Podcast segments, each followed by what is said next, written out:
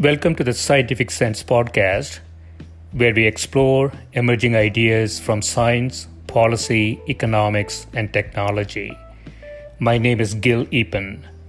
We talk with world's leading academics and experts about their recent research or general areas of topical interest. Scientific Sense is an unstructured conversation with no agenda or preparation. We cover a wide variety of domains where new discoveries are made and new technologies are developed on a daily basis. We are most interested in how new ideas affect society and help educate the world how to pursue a rewarding and enjoyable life rooted in science, logic, and information. We seek knowledge without boundaries or constraints and provide unedited content of conversations with researchers and leaders who love what they do. A companion blog to this podcast can be found at scientificsense.com, and this podcast is available on over a dozen platforms and directly at scientificsense.net. If you have suggestions for topics, guests, and other ideas, please send them to info at scientificsense.com and I can be reached at gil at eapen.info.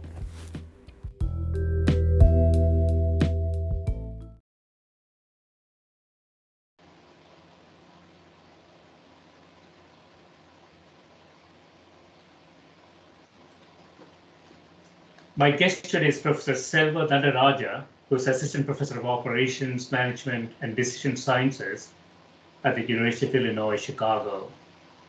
One of his research interests is decision making under uncertainty and flexibility. Welcome, Selva. Uh, thanks for having me.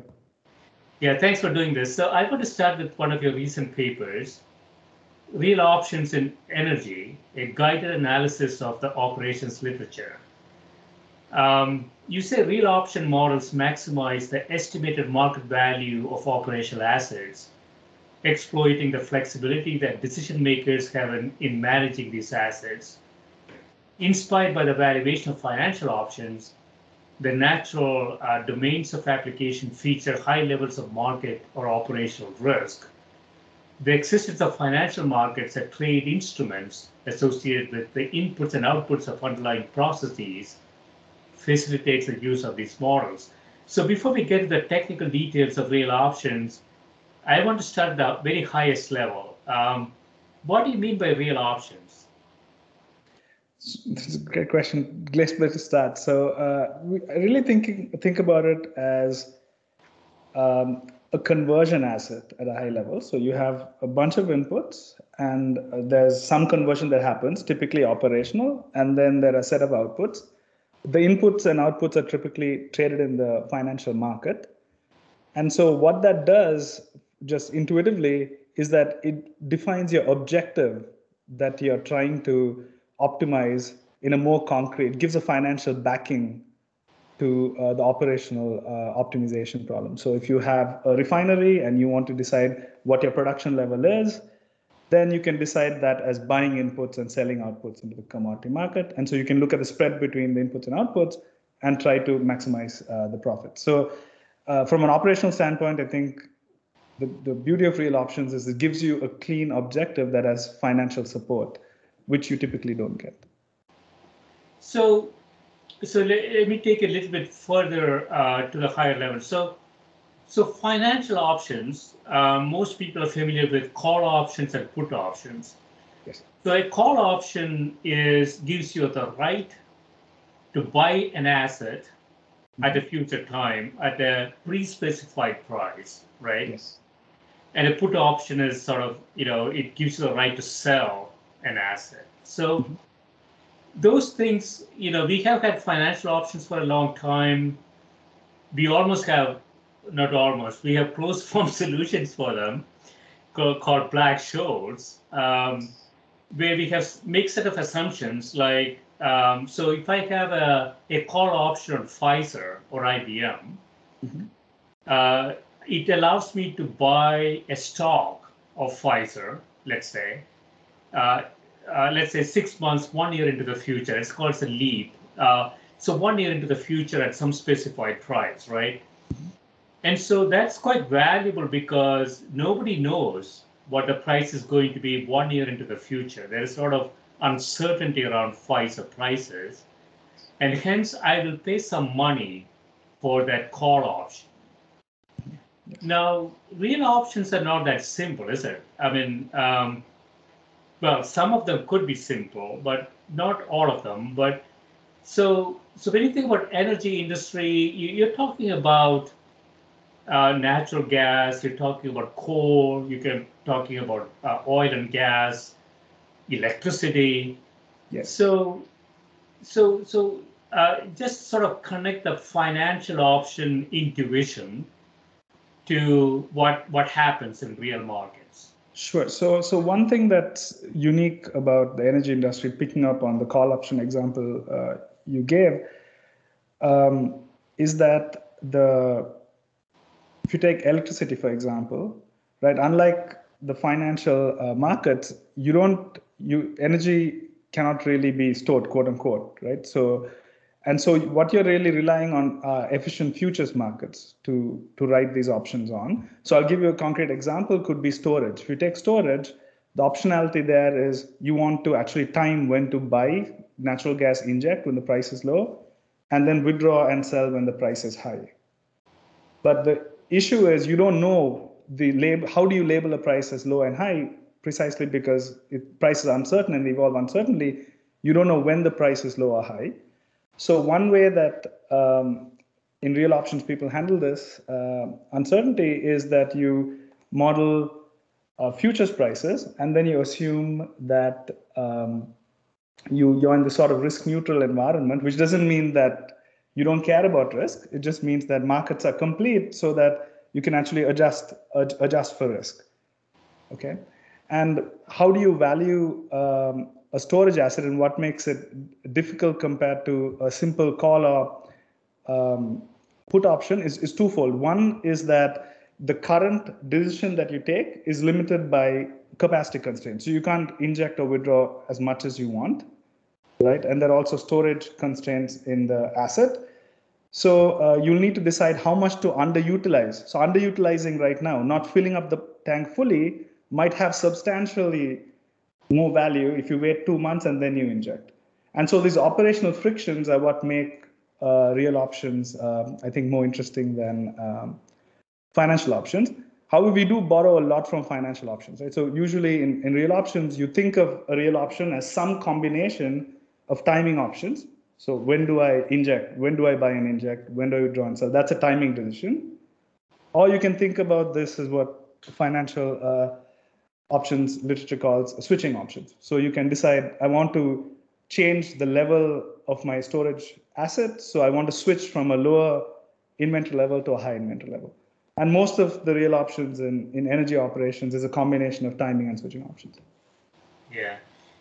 Yeah, I mean, it's, it's really interesting, right? So that there are two major things in options. One is uncertainty, and the other is the flexibility, right? So yes. So when you look into the future, you see some uncertainty. And if you have some flexibility to make a, a future decision, there is some value.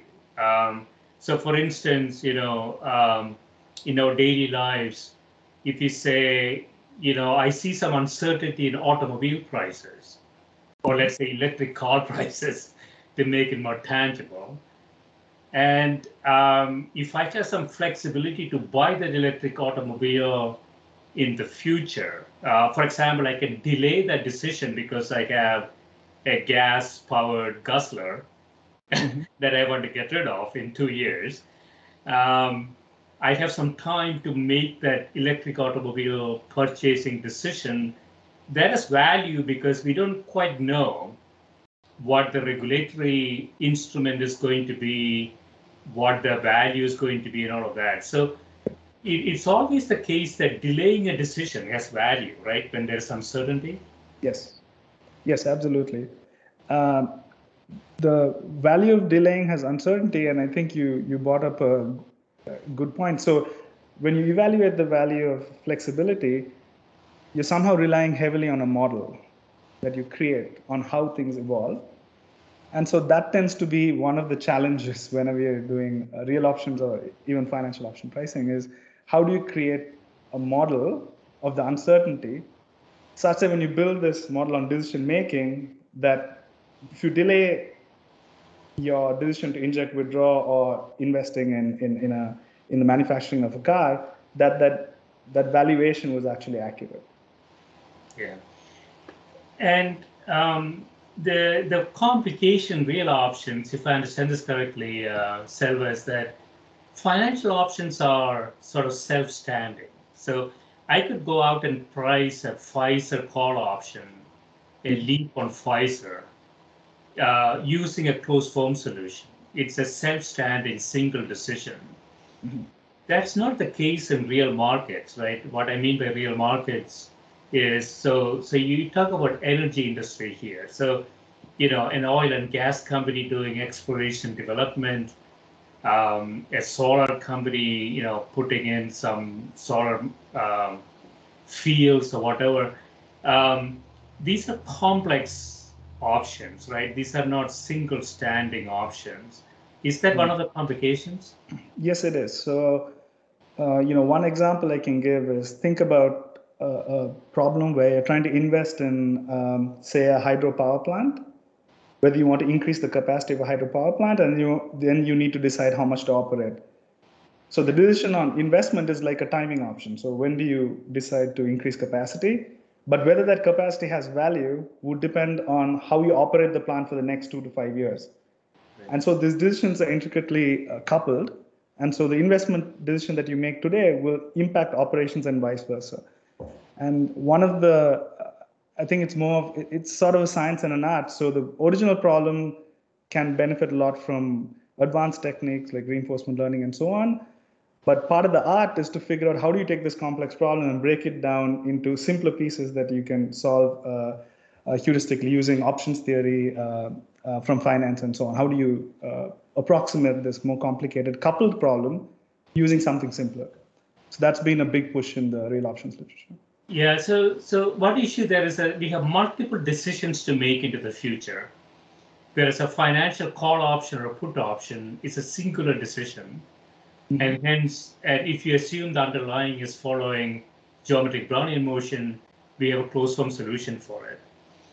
But in real in the real world, we, we don't have a singular decision. We have interacting decisions, right? Exactly. And so um, so going back to the energy industry, so could you talk a bit about you know uh, some examples of you know clearly natural gas, oil and gas, electricity, all of those are natural, all of those are commodities on which you make decisions. Um, why do those decisions are interrelated? Why, why are those decisions sort of singular decisions like in financial options? Okay, good. So, so uh, let's take an example of, um, say, uh, natural gas storage because that's that's I think the easiest um, and, and a very uh, pervasive application. So you have a storage decision today. So you need to decide. You see the price today. You have some storage space, and you decide: Do I buy natural gas and inject? Now, the amount that you inject today, the profit that you make, will depend on the date at which you withdraw and sell. Right. So by by definition, in storage, when you inject, you need to worry about the withdrawal decision right? So, so one way that people do it approximately is to say that's like a calendar option. So there are calendar options that are uh, that people in finance have studied, where you say, you know, I'm going to inject one unit of natural gas today, and I'm going to look at the sort of uh, the spread between the price today and the price in December, say, so September versus December, and I look at that option, and if that option is in the money, then I'll do the trade. That would be an approximation, but even in that approximation, you can see that the uh, decisions are linked, right? And part of it is because there are operational frictions. You have limited capacity, and the capacity has value. So you need to decide how that marginal value of capacity changes over time. And since that value changes over time, you, you the, the decisions are linked.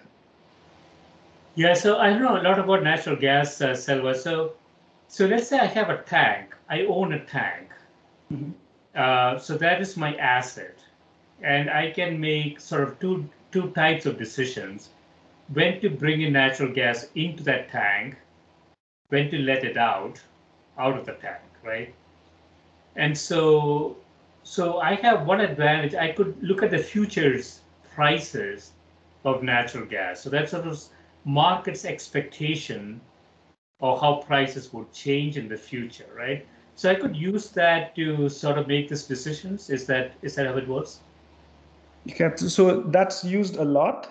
Um, so that's uh, so what what a common heuristic that's used is called the intrinsic policy, where instead of using spot prices which you don't know into the future, you replace it by futures prices with the maturity corresponding to the spot price, and then you solve a deterministic problem. So you basically kill the uncertainty.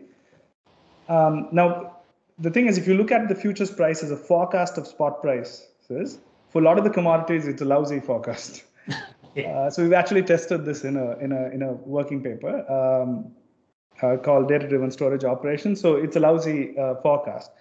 Mm. And so if you backtest those rolling um, decisions, they actually perform poorly, although they're implemented a lot in uh, in uh, software packages. So there's a lot of scope in terms of trying to bring in data to figure out what would be the right features for you to predict spot prices when you're making these decisions. Yeah, that's that's really interesting, Selva. So, so you're saying the futures prices, what we can see at time equal to zero, sort of the expectations of the market, uh, it's not really that useful. In other words, it's sort of the biased, biased view of the future. Uh, so in the real world, right? So usually when we do real options, we work in what's called the risk neutral measure. Yeah. And that's that's the underpinning of the theory. And so there futures prices provide perfect expectations of spot prices. But this is not what happens in the in in in uh, in the real real market. And so what we did in a working paper is we actually said, um, what if we look at futures prices as forecasts and just compute the error and mm-hmm. as as is well known, the errors were large. And the question we asked is, is there still value in using futures prices when you're making these decisions? The answer is yes, there is still value, but it needs to be combined with other predictors. For example, for natural gas, it turns out if you use analyst forecasts from different banks, which is released by Bloomberg, uh, if you combine those features with futures prices together, in, in, in a reinforcement learning model, then it, it substantially outperforms uh, mm. just purely using futures prices. And so the interesting takeaway, I think, from, from that um, exercise is that if you just look at the predictive power of futures prices, you might say they're useless. But if you just use the analyst forecast and remove futures prices, you still do poorly.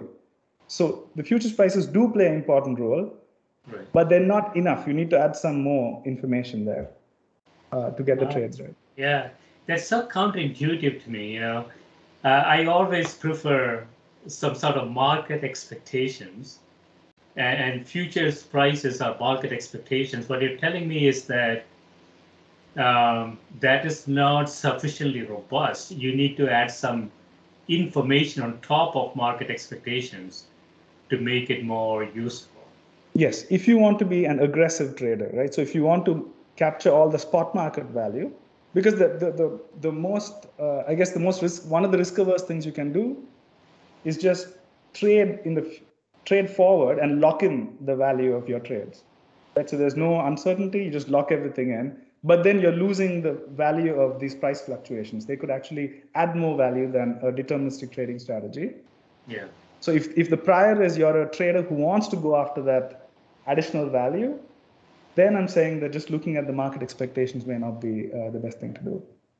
So, so what's the mechanics there? So, if if the analysts are holding private information that's not reflected in market prices, what are the implications of that? I mean, is it is it is it that they're using this private information in some in some way that is sort of filtered into the market prices over time or why are the market prices not reflecting overall expectations so that's a good question so what we what i can say is this is not the, the the value of future prices does vary across commodities. So in that paper, we looked at six commodities. So we looked at yeah. copper, soybean, um, aluminum, natural gas, oil. Um, and so, for example, for natural gas, futures price is actually pretty useful, right? They have the nice seasonal pattern, yeah. and so they do fairly well. For uh, other commodities where mark, futures prices, futures markets may not be as liquid, that's where you see more value from um, these analyst forecasts, which which uh, sort of makes sense. Yeah, yeah. Right.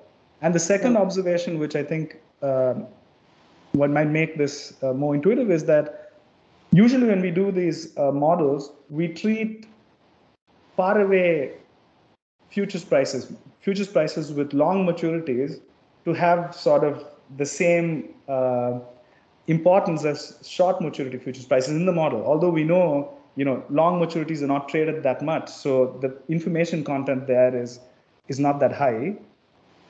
So for those long maturities, then if you can somehow bring in additional information, either historically from spot prices or analyst forecasts, it adds value. So I think short-term futures prices are pretty useful. The intuition we have is that the, as as you keep planning forward in time, those long maturity futures are the ones that create create issues, and you need to add more information to uh, ensure that uh, they don't corrupt your current decision. Yeah, the I don't know a lot about commodity markets, but the counterintuitive part for me is if the analysts are holding private information mm-hmm. and they can benefit from it, they can create an alpha from that private information.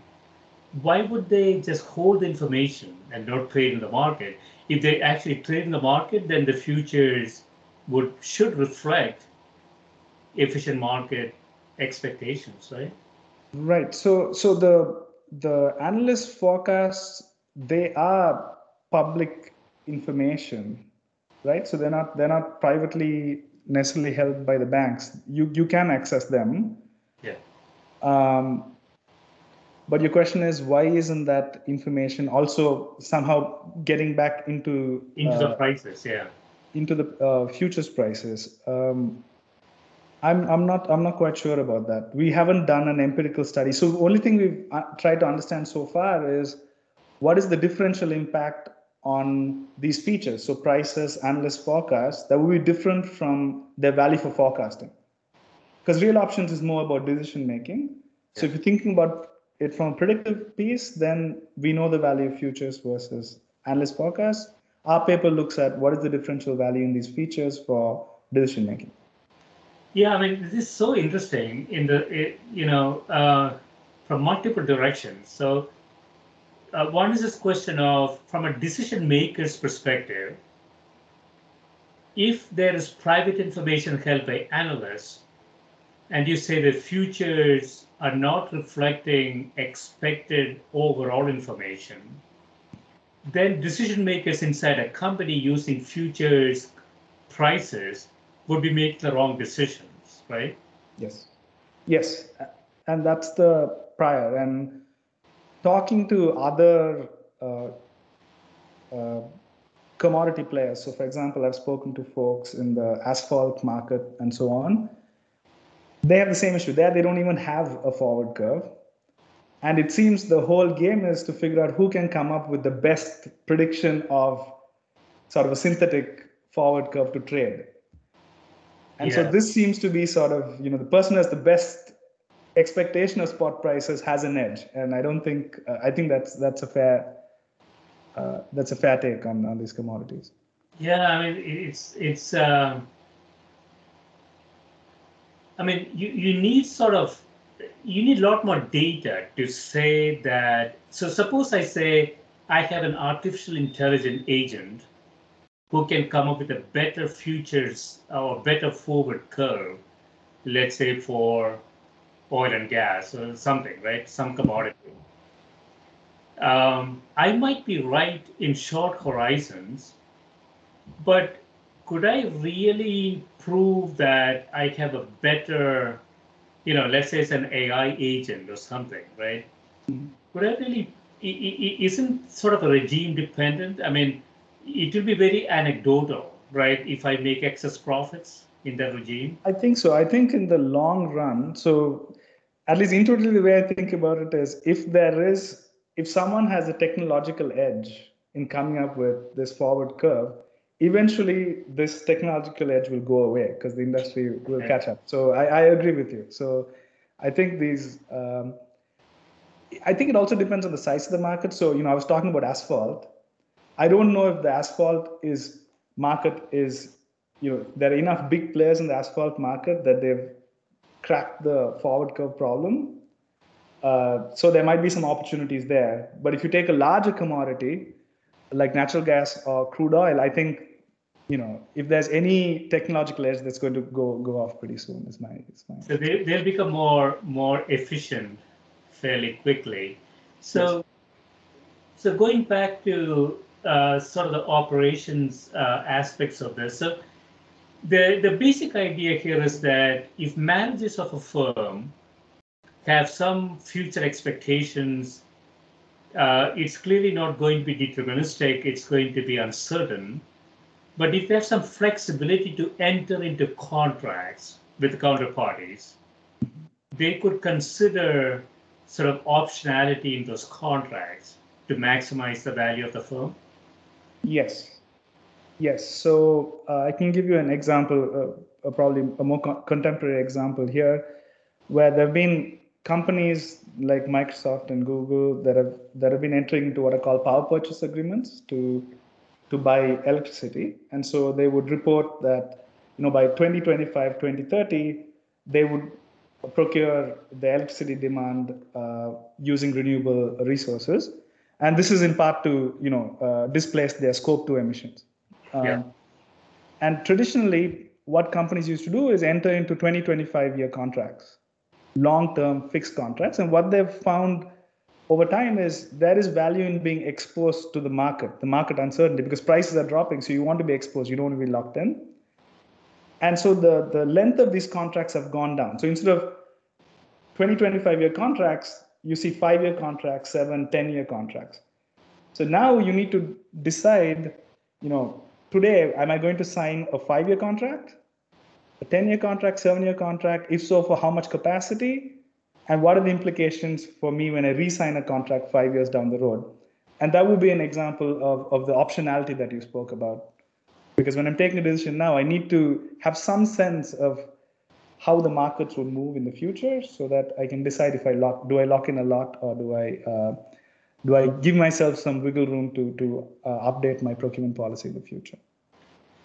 Yeah, so so you have a paper in 2021, meeting corporate renewable power targets, um, and you know one of the things I struggle with is there's some technical risk in power market, power, you know, it's sort of environmentally related power markets, um, and that is suppose we find a technology, for example, it seems like we are pretty close to uh, fusion uh, energy um, and if, if we tackle fusion, for example, um, it's almost zero cost energy. We can suck all the carbon dioxide out of the air. We can, you know, all the stuff that people worry about could be all solved in six months. Mm-hmm. Um, being a bit optimistic about it. uh, so there's a technical risk issue in the environmental issue, right? So so if I'm Microsoft or Hewlett Packard or, or some large company versus renewable power targets, um, how do I incorporate sort of the future technical risk, market uncorrelated risk of a technology change that substantially changed my decision processes? Sure. So there are there are a couple couple of ways. So one is you know, when you do these long-term planning problems, you typically account for some sort of learning rate. That is for uh, sort of the typical diffusion of technology that you that you see. Now there are going to be disruptions that that might happen in the market that could fundamentally change uh, change things, and part of what I understand is that that's one of the reasons you don't want to be locked in for too long, especially in a renewable energy market. yeah. like like what we have. Uh, the second the second part of that that that I've uh, come to appreciate is even if you know a great breakthrough technology comes up, showing that showing the proof of concept of that is one thing and getting investors to back it up commercially you know is a separate thing right? So just that pipeline might take some time yeah. some time. Um, and you know by then uh, i think uh, the companies would catch up. Yeah so that's, that's a so so if so corporate renewable power target. So if i'm sitting at a large fortune 500 company and the board has given me sort of a renewable power target. Um, I have to look at a couple of things. One is sort of the market-based price processes that I can observe, futures, forward curves. Yes. Another is I have to make an estimation of sort of a regime change, some kind of a technical market uncorrelated risk sure. that I need to incorporate. So, so what do these companies I mean, how do they think about this? I mean, it seems like a very complex problem. It's a it's a, it's a very it's a very complex problem. So, on I, I can tell you how I, I've seen uh, this happen in practice, and then I can tell you a little bit about what we did. So yeah. in practice, they look at sort of this P99, P98 curve. So they look at the revenue forecast and they look at sort of your confidence, right? So that's that's what they look at uh, when they go for investing. So they look at all, they run sort of a stress test, look at different scenarios of cash flows, depending on disruptions, so on and so forth, and then look at what would be uh, sort of a lower confidence, upper confidence, and they they make uh, they adjust for that risk when they decide uh, the power purchase agreement price um, or the cost of capital. In in our paper, the way we accounted for that is we were actually looking at the buyer problem, right? So we're looking at Google say, or Microsoft deciding how I would enter into these contracts and and then uh, potentially roll over into a new contract over time. This means you don't you, you not only need to predict power prices, which we assume there are disruptions and jumps, we account for that, but you also need to know what the power purchase agreement price, which is a negotiated quantity. Yeah. So the way we, what we did is we actually looked at deal data for power purchase agreements and then we built a latent variable, variable model just because you don't have enough information into the negotiation process. So we built a latent variable model to account for potential um, factors that could make the power purchase agreement price deviate from uh, the power price, the renewable energy certificate uh, market prices, and so on and so forth. So we built a specialized model for that. And then all our decisions were contingent on that model uh, being a realistic um, uh, approximation of of, of the market. And so we back tested it and we found it to be reasonable on the deal data that we had. So I wonder, Selva, that is there a market for sort of an intermediary here? You know, Microsoft is not the business of power prices. Um, they have better things to do. So is there a more efficient intermediary who could actually negotiate this for this corporate, I, I wasn't really aware of corporate renewable power targets. So I'm assuming that a lot of Fortune 500 companies have this mm-hmm. as sort of if they go to their um, shareholders and say we have this renewable power targets, maybe for cosmetic reasons, maybe for reasons I don't know. Uh, but if they do that, uh, they don't have any expertise in it. Is there a is there a sort of a, a business for an intermediary to yes, make it there are, there are several companies that specialize in uh, figuring out you know how to set the targets how should these procurement portfolios be set. Having said that microsoft and google have pioneered a lot of this. So uh, you know they almost seem to have like a energy they're almost like energy producers on their own in, in some right because they've invested so much into um, into into uh, power plants now. And last year in 2020, I think Amazon, uh, by by a large margin, uh, you know, invested in the most um, power, uh, corporate power purchases by some three gigawatts or something. It was a huge number. Hmm. Um, and so, so they're, they're almost like mini power producers now, these big tech companies. Yeah, I mean, so Amazon, uh, I don't know what the right numbers are, but about a quarter of our power production is going into data centers today. And so, you know, if you have big cloud infrastructure, um, you are clearly a big user of power. Uh, you might as well, you know, sort of get into the power production business. Yes, and if you look at the prices of of the cheapest PPAs, they actually beat the for wind especially they beat the wholesale market prices for power. So it's not you know it, it's in, in some cases there is a markup because you're you're trying to also buy these renewable energy certificates and that could cost you a premium. But in many cases it also makes financial sense to do this. You can lock in these good prices and and uh, that's helpful for the reasons you mentioned. If i'm consuming a lot of power then i could uh, yeah it's so interesting. You know any software or computer company in the future will have to have sort of a power um, company on its side because they're using so much power. Is that the way to think about it? uh, I think so. It, it, depends. So I think you know what what I see in the market now is the Google has already met 100%. It's hit its 100% target, and now it's digging in deeper and saying that if I have a data center, say in uh, somewhere in the US, then I need to be able to meet the data center's demand using locally sourced power. So they've gone to the next level of granularity, right? Uh, locally sourced power and power that's generated within the same hour. It shouldn't even be it should be renewable power at the same location, same hour. So they're going that way. But if you look at a medium-sized company, then they may not even have the credit rating to be able to enter into a So the other direction the industry has gone in is aggregation. So you aggregate uh, a bunch of smaller companies. So you have you sort of demand pooling and risk pooling, and then you can go and there are third-party companies that would help them um, to get a, a, a you know a PPA contract. And the last thing is I don't know if you heard about Walmart. So Walmart has started this thing called a gigaton PPA, hmm. where they're saying you know there's only so much Walmart can do to offset its own emissions from procurement of electricity. So that's called scope two.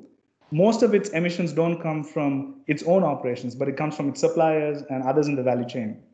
Transportation.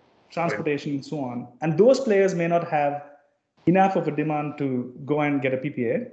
So Walmart recently started this gigaton PPA project where they're sort of an anchor and the suppliers can basically uh, try to enter into a PPA through Walmart. So they're providing a pathway for them to become renewable. That way, Walmart's scope 3 emissions can be reduced because those are typically the most, uh, they, they, they account for the largest fraction of emissions typically for a firm. Yeah, so so this is uh, probably not part of your research, Selva. I was thinking that, yeah, so so we have this uh, hub and spoke model, right? So Walmart is a good example where you you have all these transportation companies pumping stuff into a Walmart store. We might go into sort of an autonomous vehicle driven small packages delivery business mm-hmm. where you know uh, every home get an autonomous vehicle coming in and delivering whatever they need in the future um, which might be quite efficient if the autonomous vehicles you know obviously are uh, power driven. So, so I'm wondering if um, so in the in the from a policy perspective, what what would you think? I mean, we know we have an environmental problem, and a lot of companies are after this to get cosmetic advantages to say that they understand it, they have to do something, but more structurally. Uh, what, what do you think is going to happen if you look forward four or five years into the future? From an environmental policy perspective, I know that this is not something that that's in the paper, but what do you, what do you think is the right right way to think about this? Right. So so I think that the question you asked was one of the reasons that I started working on that paper, and I think that's why the corporate movement I think is critical because in some sense that's that's happening in a in a in a I wouldn't say fully decoupled manner, but in a largely decoupled manner from policy. So in, in 2013, 2014, when you know the uh, the policy un- there was policy uncertainty around clean energy, that's when if you look at the corporate power procurement trend, it actually took off around that time, where companies said, you know, we need to step up and, and do something. So I think that's going to continue. But where policy has to help is for companies who are not the Googles and Microsofts to play a part in, in, in this in the story or this transition. And so I think that's two ways. One is you know sort of this uh, uh, aggregation and, and so on. The second, I don't know if you heard there there are these community solar programs that are um, that are becoming more and more popular. Uh, that's that's sort of you know if you think about aggregated PPAs, sort of the low income version of the corporate side the community solar piece is trying to be inclusive to uh, um, to div- different demographics uh, and making them part of the renewable energy transition. So I think this is what's probably going to accelerate in the last in the next five years. It's happened in the last two to three years, and it's going to accelerate in the next five years. I think sort of democratizing this beyond the Microsoft and Google. Yeah, sort of distributed production idea, right? Yeah. Uh, so, you don't need your rooftop. You don't have to count on someone's the size of someone's house or their income level to determine if they can actually get renewable power. I think that's going to change. Or the credit rating of a particular company should determine if they are eligible to go and you know get good power prices that that a larger company could get. So it's sort of trying to equalize that. I think there's going to be more policy to try to do that, either from the government or maybe even on the corporate stage. Yeah, I am a bit biased about this. I think we're going to get a huge fusion power plant in the middle of the country that's going to serve all the power that anybody needs. But I don't know. I don't know if the technology is advancing. I mean, France is, appears to be pretty close. But so I want to go into another paper that you have: data-driven storage operations, cross commodity backtest, and structured policies. So you say storage assets are critical for temporal trading of commodities under volatile prices, state-of-the-art methods for managing storage, such as re-optimization heuristic, which are part of commercial software approximate Markov decision processes, achieving full information regarding the state and the stochastic commodity price process, and hence suffer from information inconsistencies with observed price data and structural inconsistencies with optimal policy. So I mean, um, some of the commodities we can we cannot store, right? Electricity is potentially an example. I mean, there is uh, pump storage and uh, other ideas, but so so so what what what is sort of the, the gist of this article? Data-driven storage operations. Yeah. So the the gist of this article I had briefly mentioned before, which is that if you take policies based on futures prices that are used in, in software, that implemented software, and you run a cross, cross commodity backtest. That's what we do across six uh, commodities. We run it on data from 2000 to 2017, um, actual data, and we find that um, these reoptimization heuristics that when you take a model based evaluation of their performance, they perform really well. But when you do a backtest, they don't do so well. And so that's sort of the first observation of this article. And then we ask, okay, can we use take a more machine learning or reinforcement learning inspired approach, a data driven approach to to see if we can improve these um, uh, practice based uh, methods. And that's when we essentially do uh, some sort of feature engineering where we bring in you know, futures prices, analyst forecasts, other features, and then we find that um, you can actually improve on, on, on the back test substantially compared to uh, just using futures prices. But on, on, on the other side is it's also useful to from a from just from a performance perspective to use policies that are actually interpretable. So if you look at uh, you know storage, you know that you would inject when the price is low and you withdraw when the price is high. So you think there should be some sort of thresholds that should determine when you should inject, when you should withdraw, right? And this is known from the literature. Uh, and so when we impose that structure, when we bias the learning algorithm using that structure, you actually learn much faster. And the output is also more interpretable. Right? So the outer sample performance tends to be much better. And so that's that's just the finding of this article. Yeah, I mean, so that's that's really fascinating. So if that is true, it means that we haven't really we, we are not really using status quo, let's call it mathematics, in sort of an optimization fashion. Um, is is that is that is that the right conclusion? Um, so, in other words, if you're finding excess profits by sort of you know tweaking the decision process, that tells me that you know that the current decision process is a suboptimum. Yes, yes. So so you could so when you come up with you know if you're coming up with a model to predict how you should take decisions, some sort of decision rule that you're going to use as the market prices evolve, you want that decision rule to to to belong to the class of some notion of optimal decision rules. Otherwise, if you just do a fitting exercise, uh, you might get a decision rule that's highly suboptimal. So that's the intuition behind this. So we need to use what we learn from uh, uh um, model-based methods that have been studied in the past. So, so that structure that we used is not new. It's it's known from past uh, theory, but just imposing that structure while learning helps. So it's precisely what you mentioned. I think you you hit uh, hit the nail on the head that you need to use the math that we know into into these learning models. But are you also saying that um, the inputs have to be broadened? And this is a bit counterintuitive for me. You know, so my intuition would have been just look at market prices, futures, forward curves. That would be good enough to make any models. But are you saying that that is not necessarily good enough because there is information outside that that are not really incorporated into models?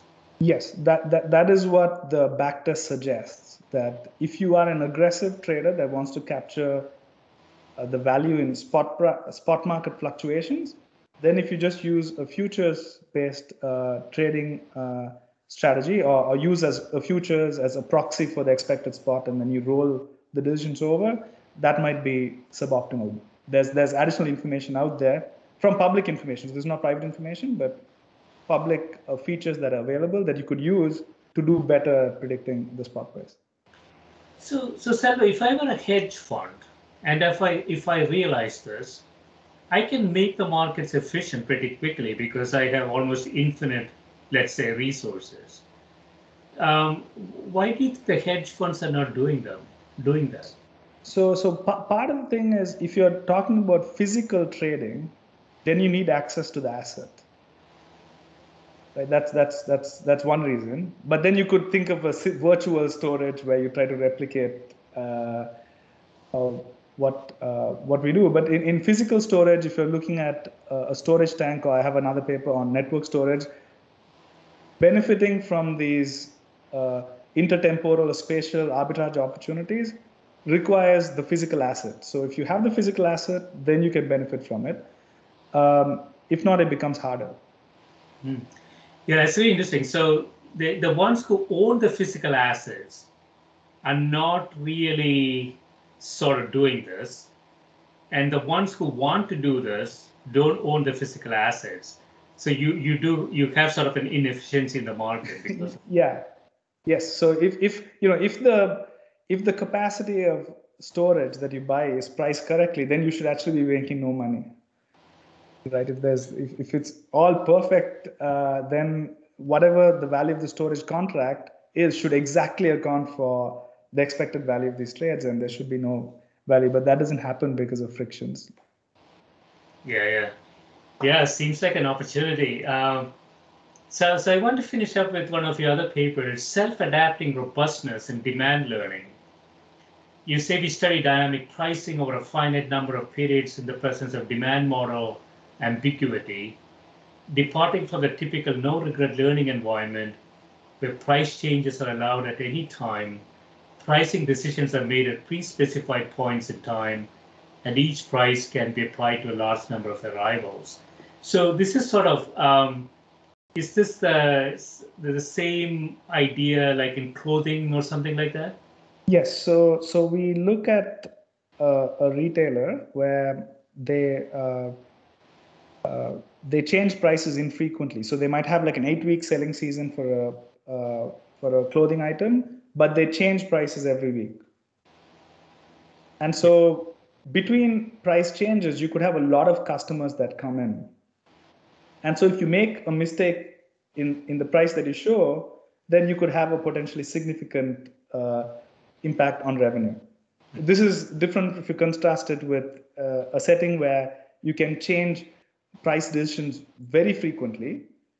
In that case, what I could do is if you come in and you buy the buy the uh, product, then if I come in next, I could essentially do personalized pricing. Yeah. Right? So by by restricting the frequency of price changes, which happens in practice, you can't do this personalized pricing. So you need to actually hedge against your your model of customer choices being wrong. Sort of an irreversible decision when you change the price. Yeah, temporarily it's irreversible, and these customers come and uh, buy at that price, and so you're bearing the risk of having an incorrect model that used to optimize the price. And so that's where the demand learning part comes. So you actually want to learn the unknown uh, demand preferences of the customers as they keep coming in. So, so why do these? Uh, how do these people do it? How do these companies do it? So, you have some expectation of arrivals of customers. Um, there's uncertainty around that, obviously. Um, you probably have some estimation of elasticity, price elasticity of uh, aggregate customer demand. So, so what, what's sort of the mathematics behind this? How do they optimize this problem?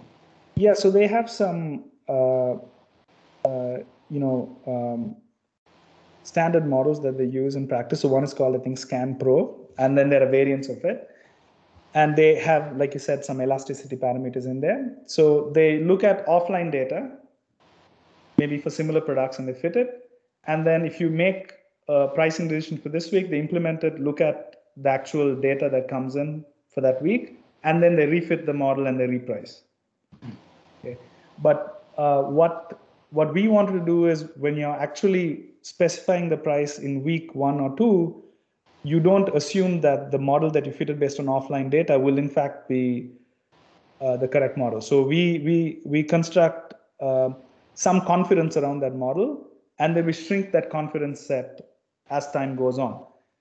And how fast you shrink that confidence set will depend on the data that actually arrives. And so that's the point that we make in the model. So intuitively, I think about this as sort of a proportional response model. So you don't want to be too conservative because you're going to lose a lot of revenue. So you, depending on the uncertainty you have around model risk, you, you you're proportionally robust over time, and the robustness reduces, and then you know what the true model is with high confidence, and then you can start pricing without worrying about risk. Yeah, I, um, I, I didn't go into the details of this paper, but it seems like there's some um, uh, possibilities here for you know sort of um, unsupervised machine learning. So suppose I have a way to look for patterns of customers' preferences, customers' arrivals, and I have some sort of a dynamic process by which I, I optimize, right? I could potentially maximize profits that way, right? So, so you know, I think the issue that retailers have is that, at least I don't know much about this, but it seems they're too too static in their view of the market. Do you think? Um, I think so. For example, the, the retailers that I've spoken to when we were doing this work, they actually technology companies you know they're like service they actually provide software for for retailers yeah. and they are quite cognizant of the risk of get, having an incorrect model but on the flip side it's actually a pretty hard problem right so if you have yeah. uh, so just intuitively just take a product that essentially doesn't have too many too much sales in the first few weeks then there's not too much you can learn regardless of what machinery you throw at it. and so, or there's a product where you don't know anything, you set a price, and everybody buys in the first week, and you run out of product. Then you could have made a huge mistake with the initial price.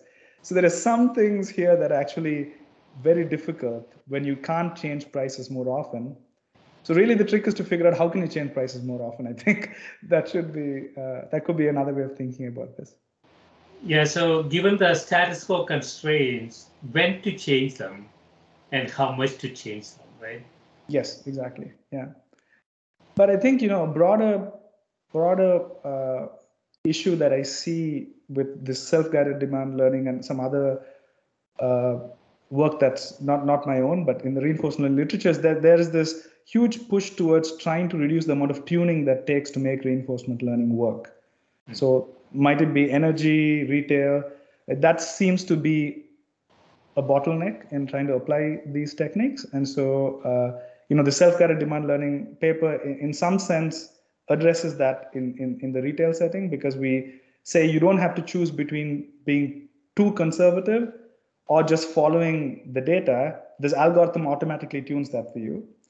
And uh, you know, we also we of course know the AlphaGo examples, AlphaGo Zero example with self-training and so on. So I think there's a lot of lot to learn from those algorithms and bring those sort of ideas into business where you uh, where you can avoid a lot of this tuning. And so that's something that I've been focusing on. Yeah, I mean, in finance, economics, and mathematics in general, um, these things are a bit countercultural in the sense that, um, you know, reinforcement learning, unsupervised learning, they all seem sort of um, not very understandable. you know, in some ways, uh, most economists feel that they're a lot better off if you can write down an equation and uh, sometimes we cannot write down an equation. So I think the world is heading heading down a path that equations are not that possible, but there's information in data that you could use more systematically in decisions, right? Right, uh, I agree. And you know the way the way I uh, I've tried to convince myself is really look at linear programming solvers, how they've evolved nowadays when when you know even if i teach linear programming in my mba class no one worries about how it's solved. Like you write the lp formulation you give it to the solver and it solves it. If you take a, a, a sequential decision making problem that's not the case. That's not the case. And so i know sequential decision making problems is potentially the holy grail is to come up with a solver that would just solve it off the shelf. But if that is too hard i think at least what we could hope for is at least have a black box that would give you a benchmark that someone can get started with solving the sequential decision making problem. And so that's sort of where uh, you know I I know others in in, in optimization also focusing their uh, energy on. Um, so we have a paper called self-guided approximate linear programming. It's a self-adapting approximate LP. So the goal there is to come up with sort of a black box that if you give it a Markov decision process, is going to spit out a policy. It's not going to ask you anything specific about the application at all. All of that's going to happen in the background, and it'll give you some guarantees similar to what we would have in a model, you know, where you would actually start tuning things. So you have convergence guarantees and so on. So will this give you the best policy? Likely not, but it'll give you a benchmark that's application agnostic, and then you can try to improve on that benchmark. I'll at least give you a starting point, which might improve uh, decisions, uh, sort of status quo, gut-based decisions that most uh, companies appear to appear to make. Uh, we didn't get into this. I, I, want to just put this out there, Selva, that so I've been in this area for a long time, as you know. Uh, the biggest issue in application is really incentives. You know, we still have this um, principal agent problem in companies. Um, I got out of business school thinking that every every manager of a of a business maximizes shareholder value. What I found was that every uh, manager of a business maximizes his or her self worth. Some of it is monetary, some of it is ego. Uh, it has nothing to do with shareholder value maximization. So suppose I come up with an optimum policy. Well, the, the decision maker is going to sort of say, well, you know, what, what is the right policy for me? you know, so implementation still appears very difficult uh, in this arena. Um, I don't know if you have any insights into into this. I know that you're teaching students who go into industry, uh, who do these types of stuff. What are what are you finding uh, from them? Um, how are they thinking about this? Right. So usually in talking to my students and talking to companies in the in the Chicago area, it seems like there are two reasons someone might use a, a more sophisticated optimal policy. One is to actually improve the policy that they use, which, for the reasons you mentioned, that may not be the incentive. The other uh, you know, very uh, informally, I call it, it, it makes people sleep better at night. So if I, if I have a benchmark and I benchmark against wh- wh- whatever the company is doing, and even if I find that it's near optimal, which tends tends to be the case in, in many cases, that the improvement could be three or four percent, but the data error could be ten percent. Then uh, you know it gives gives the company some confidence that there is a, a, a sound model that's giving policies that are comparable in terms of uh, performance. So it's really the latter, the benchmarking piece that that my students say what they learn in class usually helps them so they create whatever policy that eventually gets implemented, but they have this benchmark that they know they can trust that sort of tells them, okay, this is okay. I can continue using what I'm using. Hmm. Yeah, so sort of building up intuition at the very least, right? So if you think this way, you can at least understand why certain sort of rigid rules may be suboptimal. Yes. Um, even that is pretty useful for for most decision makers. And another thing that I that that that this is from the students is that they find it much easier to explain things to to people because it's very transparent, right? So there's no uh, subjectivity in terms of understanding the solution. You know, these are the frictions that you added, these are the constraints you added. This was the objective. This was the solution. So just the interpretability of what you did. Yeah. Um, I think is is is quite quite valuable. Excellent. Yeah, this has been great, Selva. Thanks so much for spending time with me. Thanks, Gil. It was a pleasure. Thank you.